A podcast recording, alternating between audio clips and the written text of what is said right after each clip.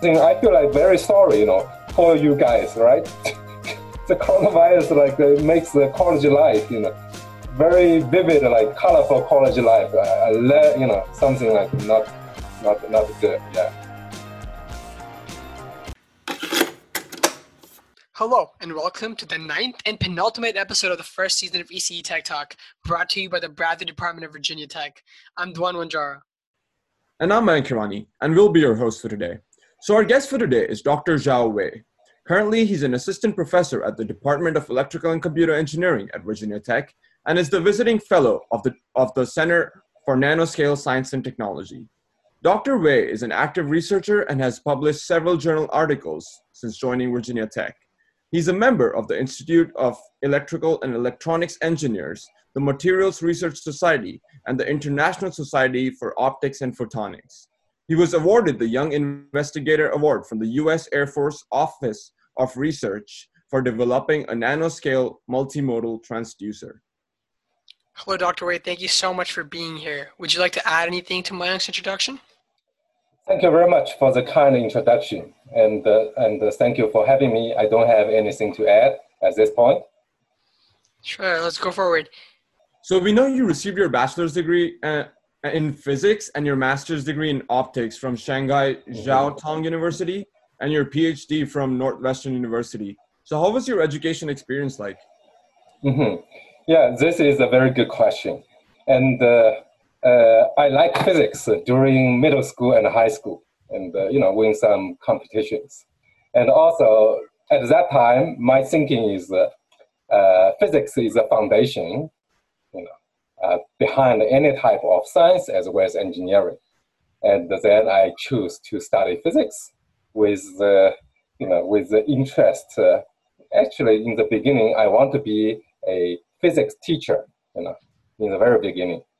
And then, uh, you know, during the final year of my uh, undergrad, which was 2003, many years ago.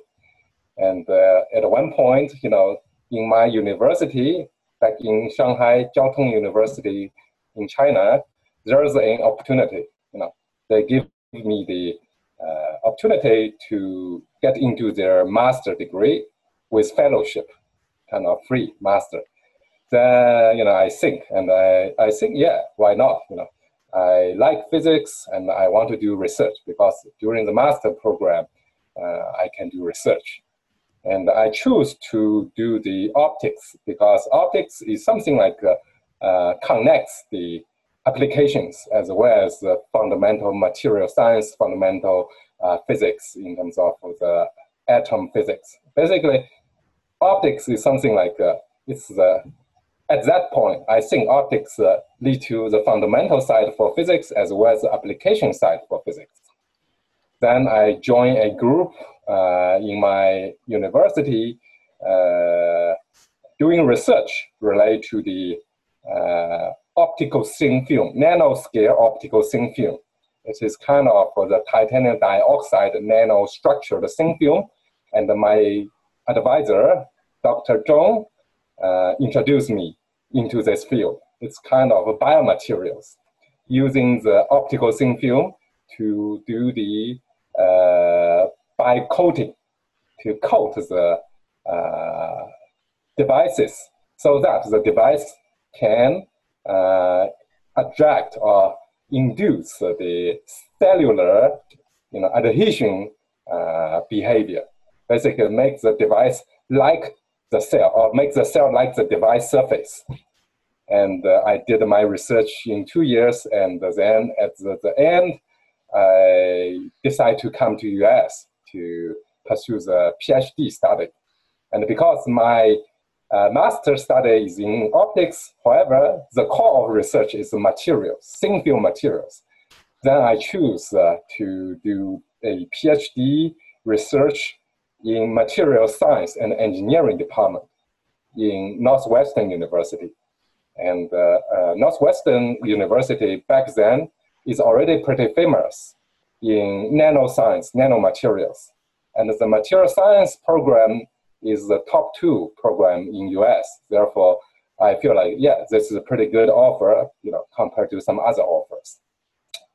And then uh, I joined a research group in Northwestern, and uh, the advisor is uh, Dr. Odom, and uh, she is a chemist in, you know, at the center, basically. The core of her research is related to the chemistry related material property, okay? And uh, I'm the, you know, the student doing the research more on the physics side. Basically, this is uh, something like not uh, quite uh, under her kind of comfortable zone. Then this actually is a pretty good experience. This gives me a lot of freedom because I'm doing something not at the core of her research group.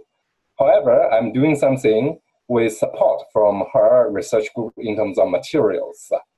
And uh, in particular, I did uh, my PhD in a type of uh, material called the plasmonic nanomaterial, which is a type of nanostructured uh, material based on metal or metal dielectric nanostructures. And such kind of materials and structures can support some fundamentally interesting uh, physical modes, so-called the surface plasmon modes, which is kind of coherent oscillation of free carriers in the metal material at in the nanoscale confined uh, volume. And uh, then uh, during my PhD, my research focus is to build the nanoscale metal structures which can serve as the optical nano antenna as well as optical uh, nano cavities, which can enhance the light and the matter interaction at the nanoscale. And for particular application, my research focus is to use the metal-based nano antenna devices to enhance the lasing, laser at the nanoscale.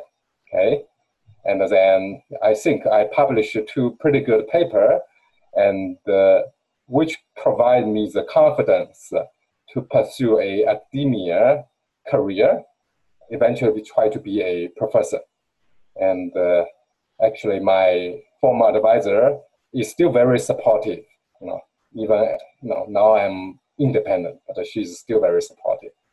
Yeah, this is my story. You know, it's a very awesome story.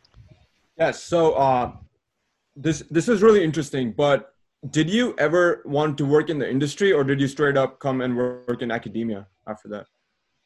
Yeah. So I haven't thought about working in industry. Uh, the reason is uh, simple, you know. Uh, during my PhD, very busy, and in the very beginning, I want to be a teacher. This means, you know, I pursue an academic uh, track is something like uh, in the very early stage, like I in my mind. Therefore, I didn't do any internship during my master, uh, undergrad, or the PhD like uh, study. Okay, this time. However, I think now I have some collaborators in industry. This means I start to realize uh, doing the research without uh, solving the society problems uh, is uh, something like we want to avoid. Yeah. Therefore, the feedback from industry is extremely important. For example, like uh, now, uh, you know, basically uh, our current research in ECE, because the reason I joined ECE, not, uh, for example, material science, not like applied physics or the, you know, the biomedical engineering, is because I feel like uh, the electrical and computer engineering is some place uh, I can find the good foundation in terms of the hardware as well as the software. Basically, it's a hub connects to the very fundamental hardware. For example, single, uh, you know, nanoscale device level research, as well as the circuit level system, as well as the you know hardware. Basically, it's a system, right?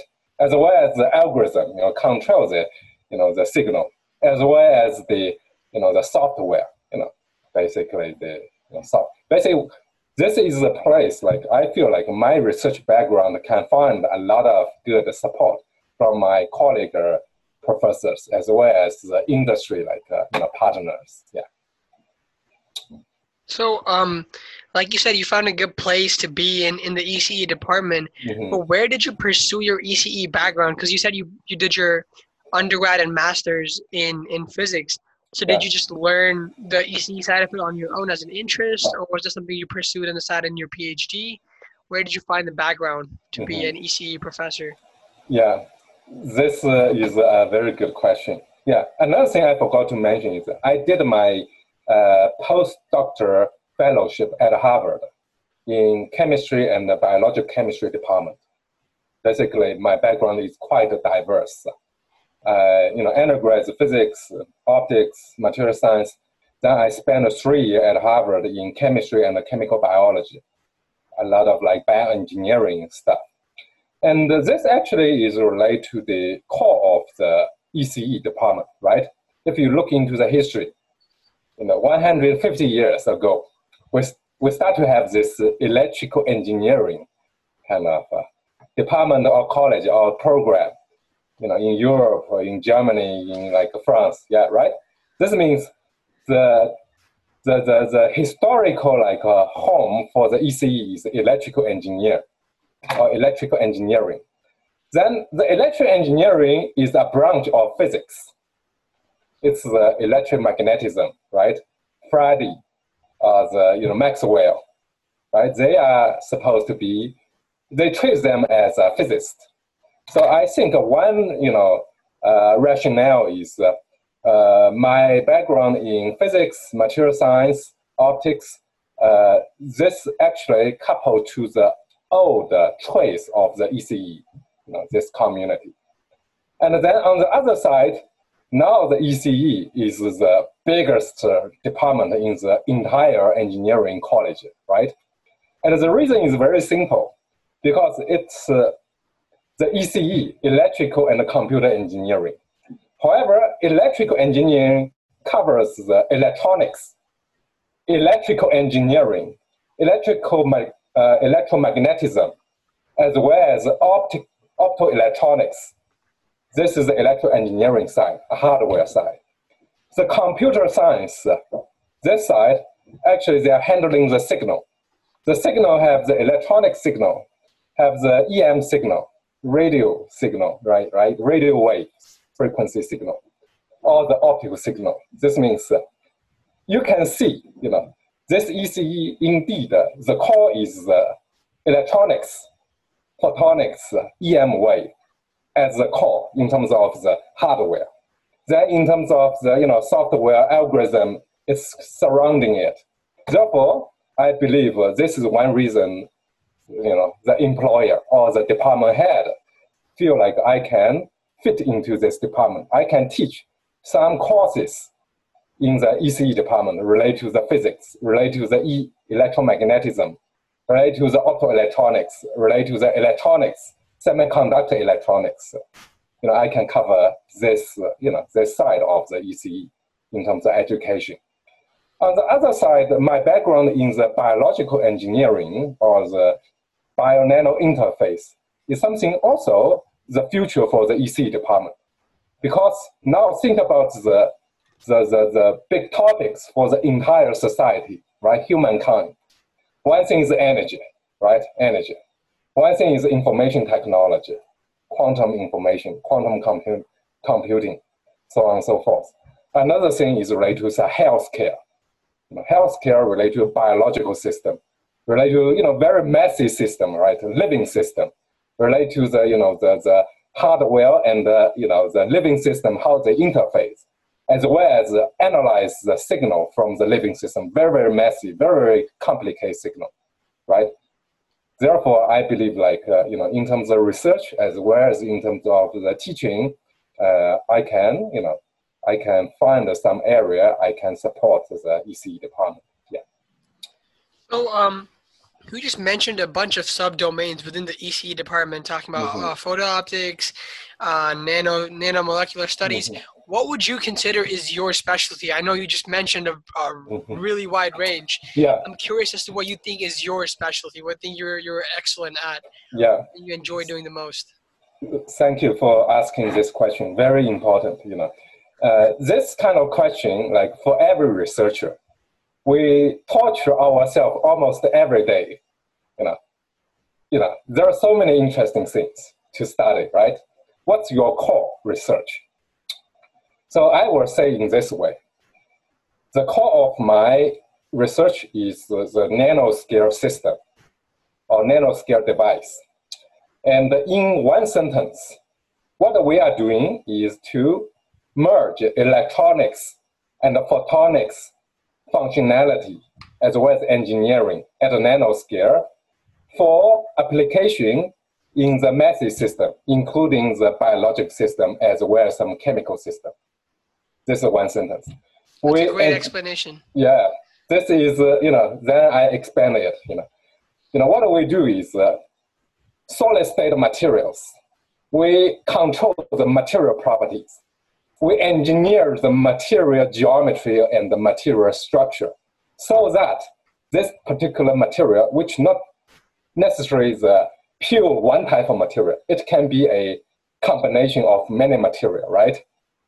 And we put it in a rationale which can make some device, for example, a transistor electronic device. For example, a nanoscale electrode. At the same time, we want this device, it can serve not just the electronic functionality, like transistor, three terminal device, or electrode, one terminal, or diode, two terminal. At the same time, it can serve as a optical device, like nano antenna, which can enhance the light and the matter interaction at a nanoscale. Then the purpose, why? Why you want to merge electronics and photonics in terms of functionality at the nanoscale? The reason is very simple. My research goal is to make something. Okay, this thing can have multimodality, electrical modality, optical modality, which can serve as a transducer, ha- can basically have the signal in this means the signal in, collect by the transducer, and do something locally, and then deliver the signal out. Okay? You see it, right? The cool thing is now at nanoscale, we do it multi-modality. We can use a single device to interface with a complicated system with multiple functionality. This means if it's a biological system, for example, a single cell, the cell will function, for example, a neuron cell. It has the electronic uh, property, for example, a firing. You know, basically, it's about the neuron circuits, right? Single neuron can fire or receive the electrical signal from the neighboring neuron and then do the local processing or decide to fire or not fire. This is electrical functionality. We need to use the electrical transducer to sense locally what's the status of this cell. However, the cell itself is a machinery, a living machinery. It consumes energy, right? Based on the chemistry, biochemistry. Then we also want to have some uh, transducer which can read out this local biochemistry. For example, the neuron have the neuron transmitter it's uh, receive the transmitter or deliver transmitter. What is neuron transmitter? It's type of molecule. Therefore, ideally, at the same location, for example, we can read out what's the electrical status for the neuron, as well as what's the local chemical environment for the neuron. Also, what about the temperature, right? Any biochemistry, you know, chemical reaction, consume or, you know, induce some local temperature heating, right? The temperature increase or temperature decrease. This can capture the metabolism property for this neuron. This is a biological system. The same idea can be applied to some other system, like uh, the you know, photocatalysis, you know, renewable solar energy. At the local scale, we want to convert the solar energy, photon, into the local electron hole pair generation in the solution environment, and somehow we can induce the charge transport into the electrode.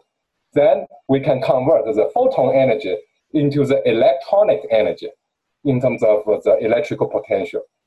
How to control it? The you know, photochemistry, photocatalysis. Then ideally, we also want to have some local transducer. We can read out the temperature, read out the chemical process. We can also read out what's the photon density. And then hopefully we read out, then we can make a decision. This means it's a sensor. Another thing is the actuator. We read out something related to biological system, related to the chemical energy system. Then we need to make a decision. Yes, we wanted to cell to make the cell less excitable. This can be useful for the brain, you know, diseases, right? The seizure, right? We read out what's going on in the brain. Then we can make decision. Oh, this guy going to you know, induce a significant seizure activity. Then we want to use some, you know, external signal to suppress the seizure activity, right? This means uh, first, uh, you need to sense, you need to detect. it. Second, then you can use a machine learning, you know, big data to make decision statistically. Then you can make the actuation. You can try to influence the system. The system can be anything. Human brain can be the cancer, can be the you know the the the, the, the you know photocatalysis, you know chemical system. Yeah, I hope now I explain the research, the reason why we need a nanoscale multi-modal transducer detector as well as the actuator. Absolutely. So, have you started working on any device that could help for the brain seizure that you just mentioned? Uh, not directly, but indirectly by collaboration with one of uh, my close collaborator, also at EC department. Her name is uh, Dr uh, Xiaoting Jia, Dr. Jia. Her group is uh, developing a multi-modal fiber-based uh, probe for interfacing with uh, you know, human brain. And uh, we can put our nanoscale transducer on the tip of their multi-modal fiber system, okay? And then the combination of this nano system, nano device with their microfiber system can induce a hierarchical nano and the micro, uh, you know, multi-modal, multifunctional system. Yeah. That's very interesting. Mm-hmm. So, so uh, is this research that you mentioned, uh, is that the reason that you received the Young Investigator Award for? Yep. Oh, yes. So the the the goal for that uh, uh, Air Force supported Young Investigator Award is to um, to develop a nano-scaled electric, no, electronics and photonics transducer for interfacing with a single neuron. Yeah. Awesome. I saw an article talking about your coronavirus research recently. Oh yeah, there's a recent paper published. Uh, Can you talk a little bit more about it? I didn't read the article um, in depth, but if you can talk a little bit more about it, that would be nice. Yeah, sure. So this research is about the combination of the uh, nanoscale sensor with the, I would say like a high, hierarchical micro nano structure to control the droplet. Essentially, this is the, the technology to improve the sample handling. Essentially, the droplet-based sample handling as well as the nanoscale sensor detection. And uh, with the uh, consequence in terms of the uh, rapid detection based on the you know so-called Leidenfrost evaporation. Some droplet hovering on some heated substrate. However, this heated substrate is a micro nano engineered substrate. Therefore, it can uh, make the droplet hover, however, still pin the center part of the droplet. And then the droplet can shrinking due to the evaporation process.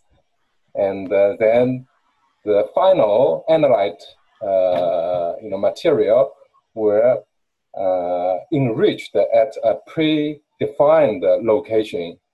This means we increase the sensing detection speed by evaporation process as well as improve the sensing detection limit by enrich the analyte concentration at uh, predefined uh, sensor region. Yeah, this is the basic idea. So Mhm. is it to test um, people or is it to test environments like a room if it has droplets of coronavirus or if you can Mhm. use it for pre- in-person testing?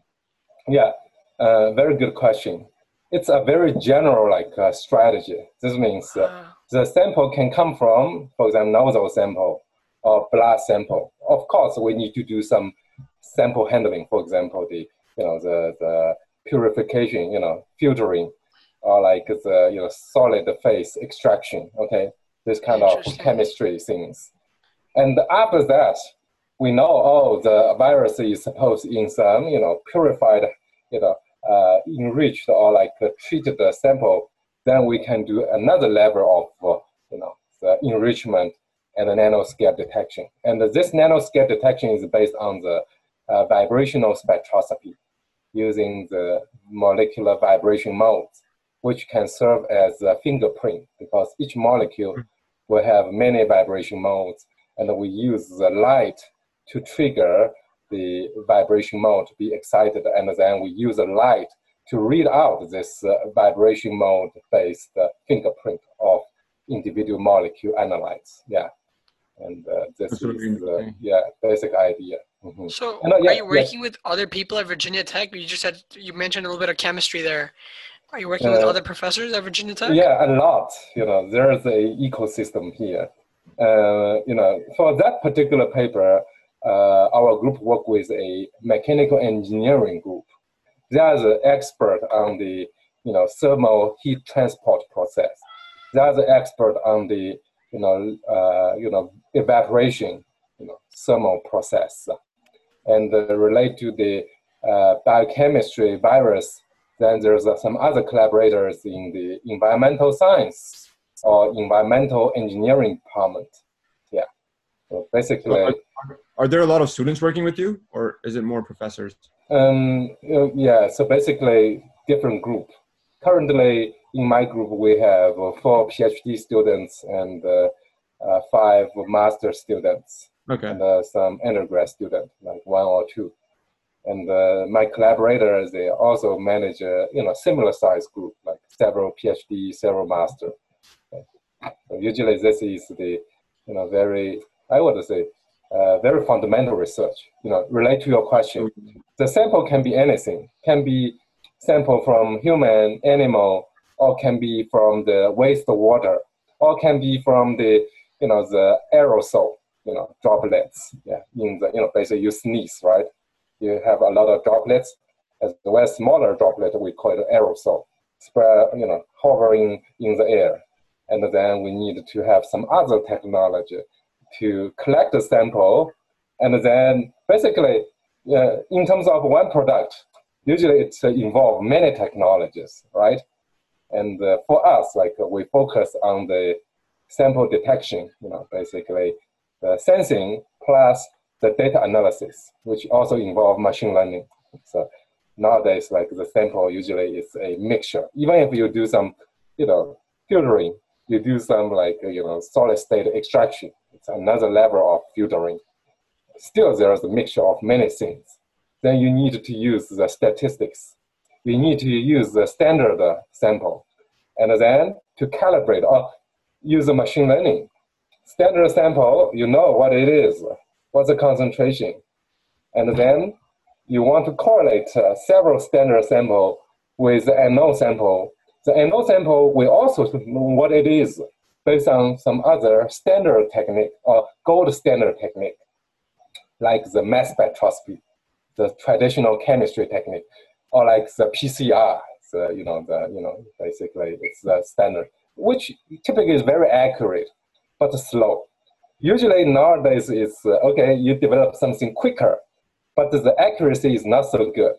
Therefore, you need to use machine learning actually to statistically correlate uh, something. You really know what it is.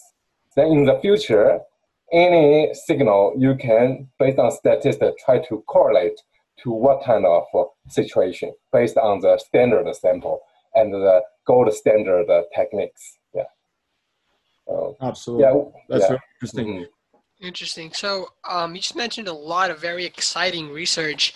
Is there possibilities for undergrad students to get involved with it? Yeah, absolutely. You know, we always have uh, at least like two or three undergrad like students uh, involved in our research, and uh, uh some of them join like during the sophomore year, pretty early. Some of them join during the junior year, and uh, I'm very proud of them. You know, one of them graduated. Uh, you know, he he is you know his name is Roman. Okay, he's a Belgian like you know dual citizenship guy. You know and uh, he did uh, his uh, undergrad in my group, also finished his master in my group, and then he won a very, you know, very competitive fellowship, the Bill Gates uh, Gates Foundation Fellowship at uh, awesome. Yeah in in Cambridge, I think yeah. Now he's doing the post uh, doctor research at Cambridge, yeah, for the That's... second year, yeah. That's that's really awesome. So, mm-hmm. can how do undergrad students get get involved? How do they get in touch with you? Do they email you? Do they go to the website or something? Uh, yeah, usually based on the interest. You know, some of them know me during my class, and some of them just you know see my website and join my group. You know, basically we have a discussion, and then I may uh, share them. You know, what's the vision from our group income research, and then uh, is this your you know their interest? Basically, the interest is the key. Absolutely. You know?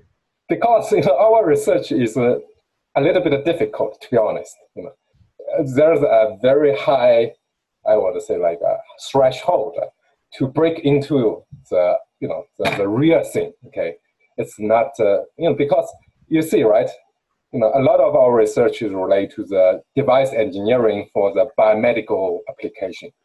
And uh, some of some other part of research is related to the nonlinear quantum photonics. Yeah, it's quantum thing. Yeah. So I think you know a deep physics background is very helpful, and uh, some of them basically they just uh, like try their best to learn the things by reading the papers, journal paper, by paper published in some you know high level journal like uh, Science uh, Nature, you know, I may recommend some, you know, some paper relevant, as well as some like, you know, Nature sister journal, like Nature Photonics, Nature Electronics. Yeah. So I feel like, you know, if they are interested in research, they are interested in pursue some future career, like in the national lab, like Air Force, uh, DOD national lab or DOE national lab, or you know they want to pursue a career like the try to be a program manager in the you know agency like different research agency. Yeah i think this can be a very helpful like experience.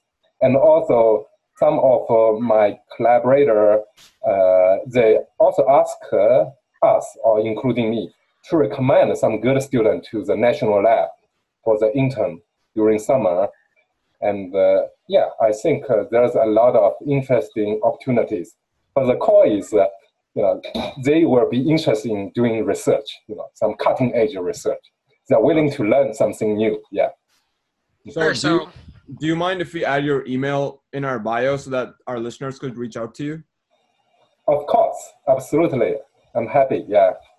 Thank awesome. You. So you just mm-hmm. mentioned um, how how difficult and challenging your research is, especially when you're doing the the nanomolecular um, studies what kind of tools do you need oh, to be question. able to do that? I was very curious because yeah. that definitely are yeah. some expensive and challenging tools you might need in a lab.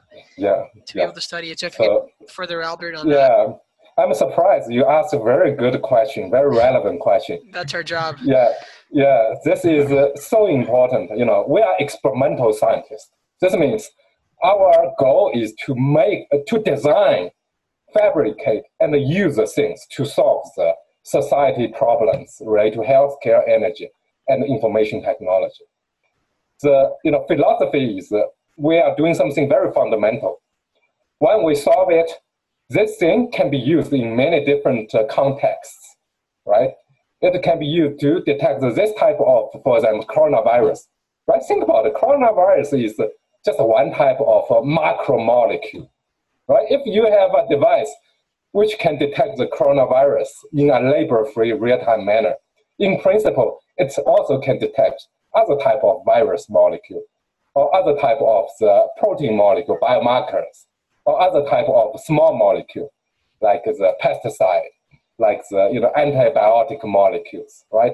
So it means if you solve the fundamental problems, okay, indeed the impact can be huge because it can lead to secondary, thirdary, you know, many different levels of like, you know, uh, you know application based on additional tweaking, right? This means uh, if you want to use it to solve cancer problem, then in terms of sample handling, it should be different, right? It's from the tumor, from the patient.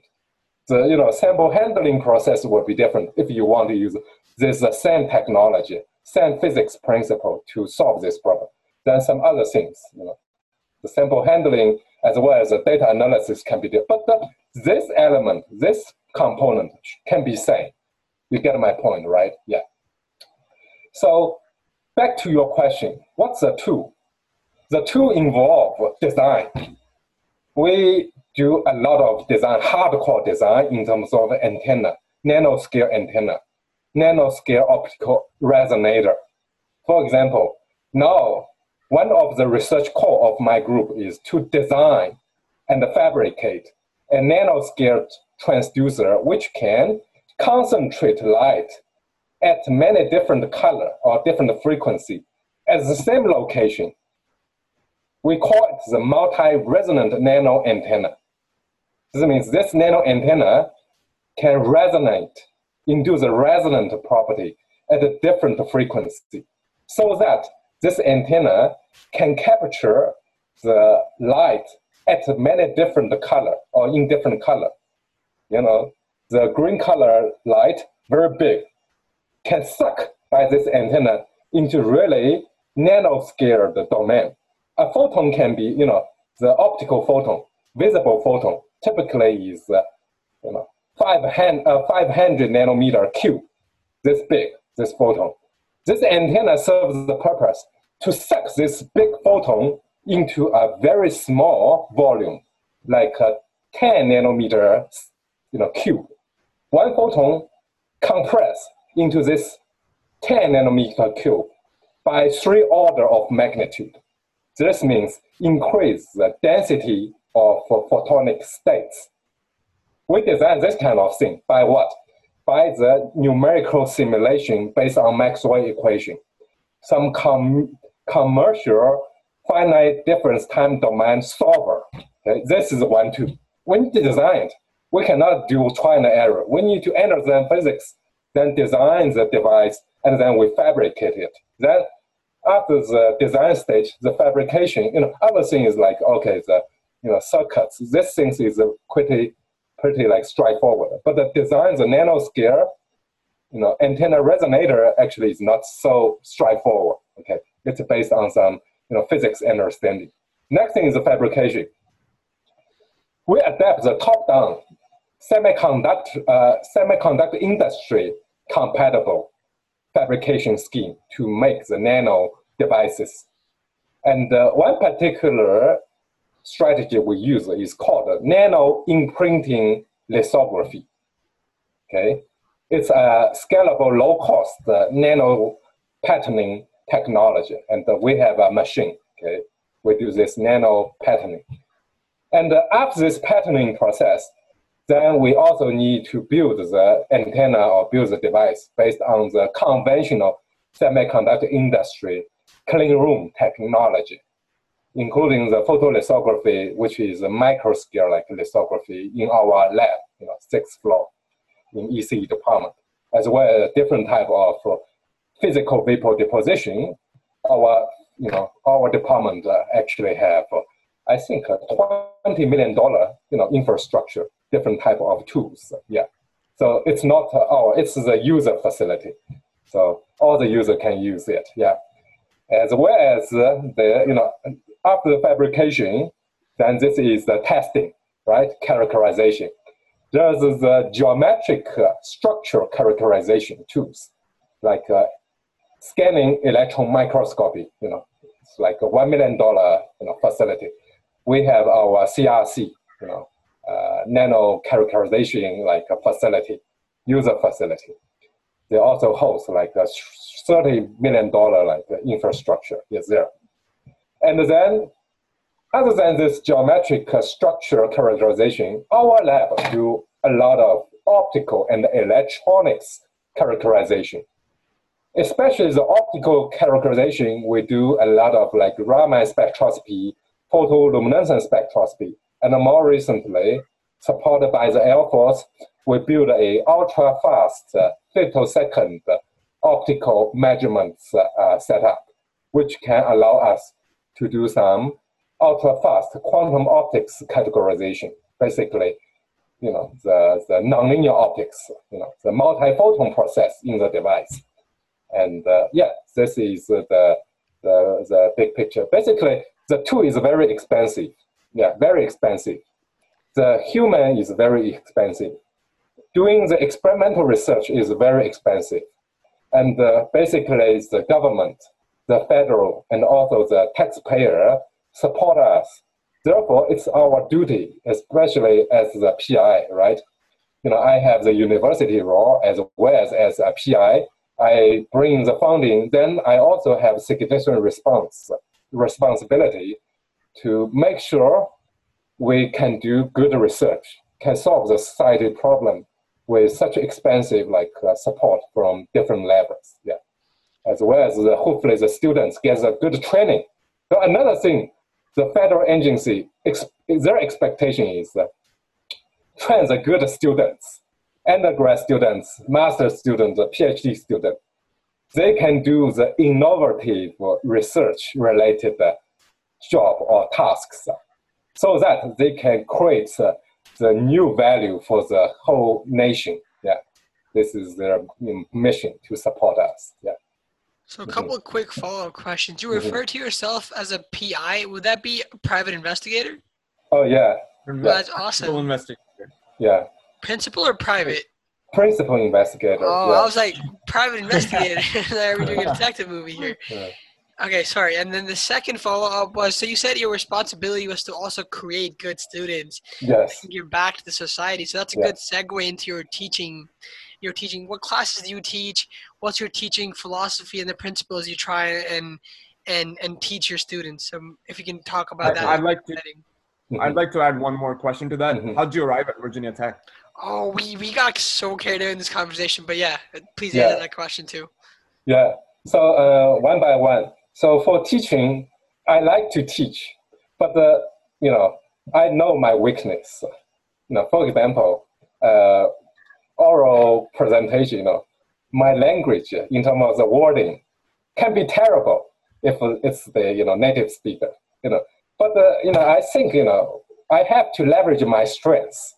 That means the strength is uh, you know I know my topic the weakness is uh, in terms of the language. Uh, probably, you know, my language is not uh, beautiful. You know, not uh, you know, you know, elegant. You know, and uh, this is one thing. Another thing is uh, uh, in terms of teaching philosophy. mm, actually, I have a lot of thinking and ideas how to help students. I think the interest is the key. For example. Motivation comes from what? Come from the interest as well as come from the reasoning. You know, you learn this with a reason, right? This means you expect to uh, to benefit from this experience. You spend uh, 10 hours, 20 hours, you know, thousands of hours for one course with some expectation, right? One expecting, you know, you, you can get a job, you know, it's important. But the more important is uh, you get interest. This means it improves the experience. Yeah, you learn one thing, but if you learn this thing with some level of curiosity, some level of self-enjoyment, then this makes the whole process much easier and makes the quality of life higher. Yeah. However, how to do that is not easy. And uh, my thinking is, uh, first of all, it's always a balance. The the course I'm teaching usually is not easy course. For example, I have taught the uh, analog electronics I have taught the, you know, uh, electromagnetism, EM field. I have taught the optoelectronics. I have taught the fiber optics. These are the undergrad course. I have also recently taught the physical electronics. This is a new sophomore course. We you were know, in your class this spring. Okay. so, so I, I think, you know, this is something like, uh, uh, actually this physical electronics course uh, is something like uh, really like uh, makes me a little bit, uh, you know, I feel like this is a challenge. The reason is very simple. It's a merge of uh, two typical one semester course. And, uh, you know, back like uh, 40 years, each course can be two semester. But uh, I understand the philosophy, which is very good for the department, is uh, help the students as sophomore quickly dive into what's the landscape related to the fundamental things, you know, device, the lever, you know, in terms of the foundation, physics, quickly dive into it. And uh, I think with Dr. Peng, the lesson we have learned is uh, we need to be a little bit less aggressive in terms of how much things we need to teach. Instead, we need to dilute it, but with more content in terms of the, for example, mathematics, you know, the, the, the you know, integration, the derivative, okay, this kind of things, okay, the vector, you know, business, you know, di- you know, basically dilute it, you know, basically work with you guys more smoothly. On the other side, uh, probably like dilute with more examples, okay, with big picture, and uh, reduce the you know the difficulty in terms of exam, reduce the you know the difficulty in terms of the homework, but uh, increase the repetitiveness. This means you know two things very similar, different, you know, twice. Then this can help you guys to remember. And then it's up to you guys in the you know in the junior you know you you will you know basically you will learn a lot of things. One more time with a deeper understanding. Yeah. I guess this should be the things i need to improve because in the fourth semester i'm going to teach the same you know physical electronics. You know i see a lot of feedback good and bad. But i take it as very honest feedback you know we need to improve yeah this is one thing uh, it, it, sounds like you're reading off my spot survey. That's all the things exactly what I said. yeah. So, but I feel like uh, the department is also very supportive. You know, the feedback is uh, you know a lot of courses have very difficult. Another thing is that you know the online teaching is difficult. For example, how to manage the exam.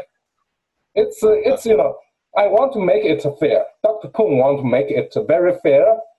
However, it's difficult. Then how to help? You know, now I have some other thoughts. You know, instead of rely on the exam so much, maybe we can create some final projects. You know, with more you know more loads in terms of writing, in terms of the you know your your analysis of some problems.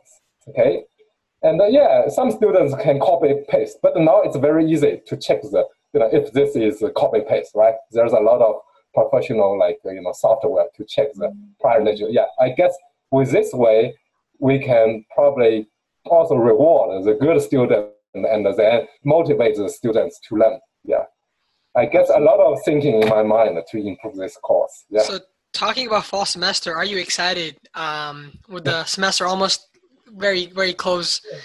To us, what are your thoughts on the upcoming semester? What are you looking forward to most, and what did you miss most because of COVID nineteen?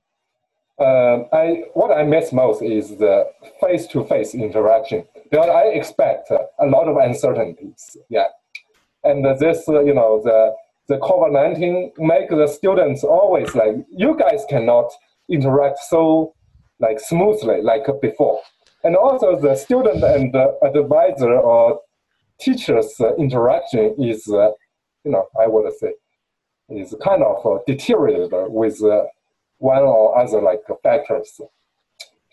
The way to improve, I guess, is still by, you know, it's it's difficult, but I still prefer like we can do the real time like online course.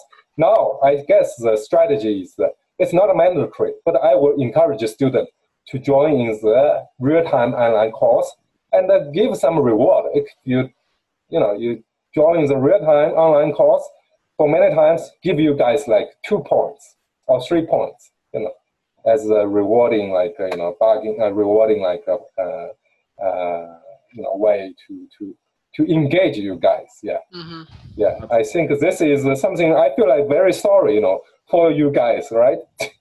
The coronavirus like uh, makes the college life you know very vivid like colorful college life uh, you know something like not not not good yeah yeah definitely. that's a great way to describe it actually yeah no that's very interesting but uh i bet there's a bunch of new steps taken for the incoming mm-hmm. semester. So I think it'll be more smooth as compared yep. to last semester. Mm-hmm. Last semester it was all like suddenly the school Sudden. shut down and all Sudden shut down. Yeah. And our courses were and our mm-hmm. courses were actually hard, so everyone was panicking. So that's that's pretty much why I think yeah. the course was like mm-hmm. pretty difficult. But I think it's going to be better this semester. I'm excited. That's true. Yeah. Going back to one of the points you made earlier, mm-hmm. you said that the language barrier is somewhat slightly challenging as a, as a professor. So, what do you think the university, students, and everyone around should do to try and break down the language barrier so people from across the world can come together, like you did, like you came from China, people from across the world can come together and teach and learn from each other? If you have any thoughts on that, it would be an interesting answer. Yeah, uh, I think um, you know this is a free land, right? You know we cannot enforce. You have to learn like 100 hours per week I think the the key is the, the motivation. Uh, you know, my job, uh, I have to give uh, presentations uh, from time to time in the research conference, and I have to write papers, uh, proposals. This means there's always a level of pressure to push me to improve. This is one thing, and also by teaching again and again, I have to improve. But the, another thing is different people have different uh, genetic or whatever brain. You know, some people learn really fast. Some people learn relatively slower. And uh, I guess for this part, uh, it's up to the you know the, the, for example job interview, right? I come here. Oh, back to your question. You know, how I come here. Yeah, I think you know I you know, just like you know industry you know positions, academic positions. I need to write uh, I need to submit an application package, right? For example, I submit 20 to 20 program, you know, material science department in one university, optics uh, department in another, year, so on and so forth. And uh, uh, Virginia Tech ECE actually uh, provide me the offer very early in the spring, like early February. Yeah, this is one of my earliest offer or like the interview offer. And uh, the department head, Dr. Luke Lester, is extremely supportive, you know, to be honest. One of the reasons I come here is because of him. And one of the reasons I really like him is we have common language. His training is applied physics. Okay, he's an expert as the IEEE, uh, you know, the fellow, uh, hardcore like uh, uh, quantum electronics guy, hardcore, yeah.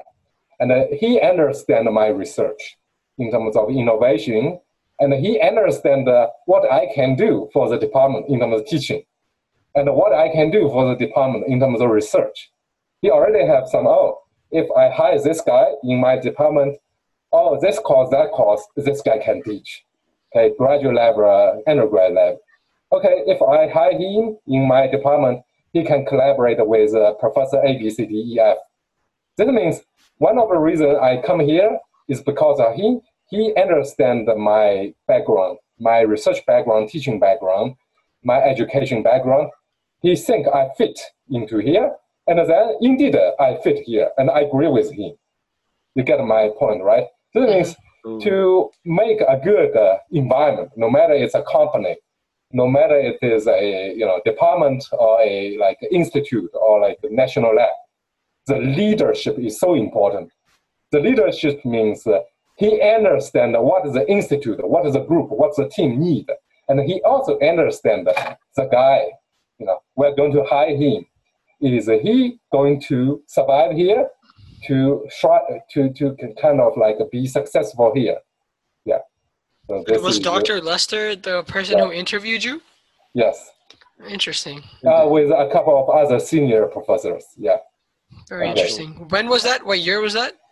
2015. Awesome. So you've been here almost five years now? Yes. Awesome. Congratulations. Mm-hmm. Um, so what's your favorite part about what's your favorite part about being at Virginia Tech? Oh, so the life is wonderful. You know, I don't like traffic at all. You know, I spent several years at uh, Boston, several years at uh, uh, Evanston, close to, uh, you know, uh, Chicago. You know, uh, usually, you know, at Chicago, at Evanston and Boston, or you know, Cambridge, you know, Harvard and Northwestern, this is a very expensive place. Therefore, Absolutely. you know, I came here, I came to US with my wife. Therefore, in the very early stage, I have my family. You know, I have my daughter during my uh, PhD. This means, you know, I always choose some place far from the campus.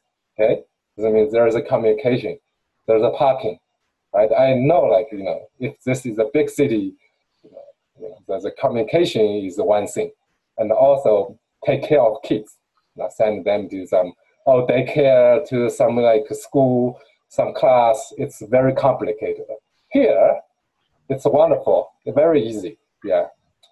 And other than that, for the life, the people here are wonderful. I think the people here, in terms of the collaborator professors as well as students, you know, you will see because of this environment, people will tend to be more friendly compared to Boston. They are, I don't think they are not friendly, but they are busier. You know, they, they you Absolutely. know, they catch up. You know, their deadline. You know, yeah. Fast corporate life. yeah. Yep. So um, we're almost out of time, and before we go for today, mm-hmm. I would mm-hmm. like to get your, your your takes on recent entertainment that you've been pursuing, a movie you you've watched recently, or a show, or a book you're reading, anything that uh, us and the listeners would be interested in knowing. Yeah, or something that you, something that you've been doing to spend your time over the pandemic. Sure. Apart from your yeah. research, we've heard a lot about yeah. your research. So uh, uh, the life of a professor is extremely busy. You guys understand that, right? I have now I have ten students.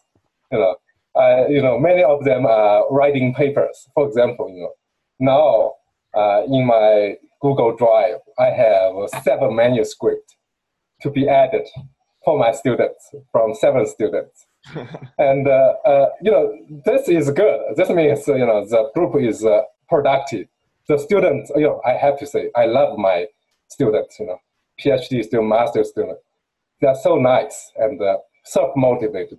They enjoy. And uh, I would say like this group is a junior group. Yeah. A lot of things are not perfect. You know, we still lack a lot of resource, but they support each other.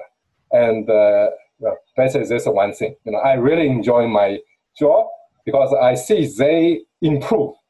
You know, from year one to year five, they improve. And also, I see sometimes I'm very critical. You know, I say, okay, guy, you need to be. You know, sometimes I say some nasty word like, you cannot be lazy, something like that, right? Okay. And uh, basically, they understand my intention is good for them. You know, this is one thing. Uh, this takes away a lot of my time. Therefore, this means after my, you know, you know, basically research teaching, beyond than that, I have to spend all my time with my family members. This means all my, you know, basically you know, entertainment coupled with my kids, coupled with my wife. And uh, usually, uh, let me tell you, like, with my daughter, I only have, for example, half an hour to one hour every day. Therefore, I watch uh, some